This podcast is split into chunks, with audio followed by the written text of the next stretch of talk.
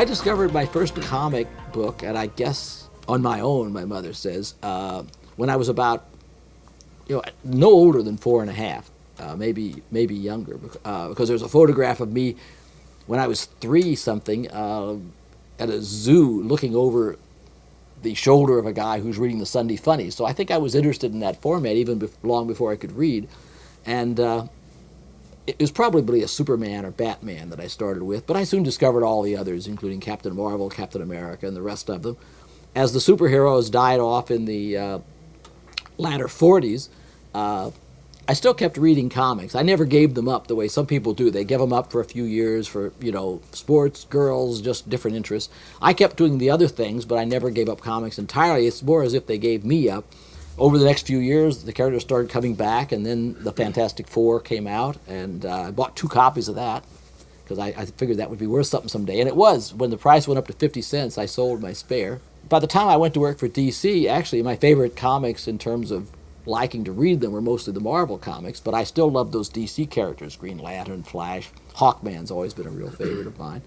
But at the same time, I was aware that the art and writing at Marvel were much better uh, for uh, for somebody who's like twenty something years old. As a, you know, I don't know about a ten or twelve year old, but for but for my age, you know, uh, I had to be kind of try to become a kid again to read the D C comics. But Marvel had something where, you know, it there was that extra little subtext and so forth. And I came to work for Marvel just about the time they'd gotten really good. Uh, the middle sixties, things were really falling into place. You know, all the major characters had been created from that first round, except Silver Surfer, who was thrown into a Fantastic Four story, you know, a month or so after I went to work. The first uh, comic I ended up writing over the weekend after I quit D C was a uh, Millie the Model comic. It was actually, the, the actual name of the book was Modeling with Millie. It was the B title of Millie. She was, she was still popular enough to be in two comics at that time, although she was kind of fading.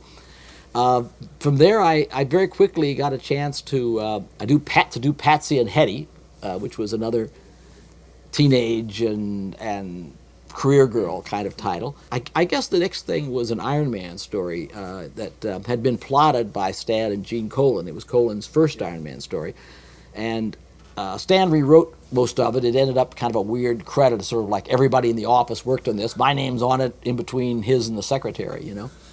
Um, then he gave me the dialogue, uh, two of the latter uh, Doctor Strange stories uh, that Steve Ditko was plotting and uh, drawing. That was fun, and I would have stayed on that, except that he took me off it to uh, uh, and gave that to a guy I'd helped bring in the field, Denny O'Neill, and he uh, uh, took me off it so that I could write uh, Sergeant Fury and his Howling Commandos.